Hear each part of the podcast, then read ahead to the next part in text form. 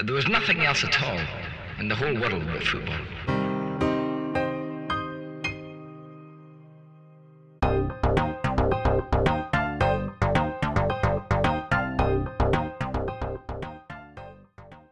Hello, welcome to my Euro 2020 preview for Italy versus Austria for the Triple F. It's the, the round of 16 game. Both teams managing to get out the group. Italy looking fantastic. And Austria, a slight slip up against the Dutch, um, but reasonably comfortable against North, North Macedonia. And when they needed to, they beat the Ukraine. I'm looking forward to this game. I think Italy perhaps have more goals in them so I'm thinking more 2 1. Um, but it will be tight. David Alaba's there for Austria, Marko Arnautovic up front. Uh, Italy, Immobile with uh, Insigne and um, Berardi uh, either side of him. I think there's real quality throughout the Italian squad. Their bench looks exceptionally strong. Uh, they showed well, showed how strong it is against the Welsh in their third game, where they didn't even come out of second gear. I fancy Italy to win then. 2 1. I'm going to go with Berardi sneaking a goal there for them. Thank you. I wasn't expecting that. Well, apart from before the game started when I said 2 1.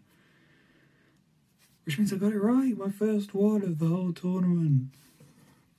I feel pretty good about that. I think Italy just about deserved it.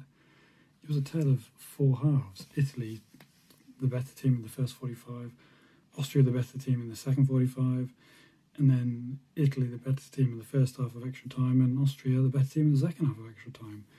Because the last 15 minutes were very exciting. Um, feels nice to be right. First time ever. Um, be interesting to see now how Italy progress and whether they can keep up that winning streak, which is now 12 wins in a row. It's quite impressive, and unbeaten in is it 30 or, or 31. I mean, that second half, Austria threw everything at them. Donnarumma with a second half of extra time. Donnarumma with a great save very early, and um, Klasic, I think is his name, with a lovely header that went in the near post. Um, to make it 2 1, they were throwing everything at them But you've got to say that I mentioned before the game Italy's squad is full of quality and Chiesa is ridiculous player to have on the bench really. Don't think many international teams would have a player of his quality sitting out the first eleven. But there you go. Italy two, Austria one. I was right. I mean Berardi didn't score, but that doesn't matter. Tried a silly overhead kick when he should have just nodded it in.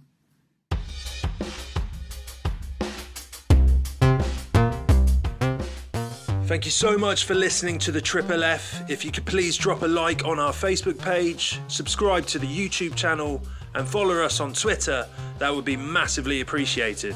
Hope you're all keeping safe, and thanks again for listening to the Triple F.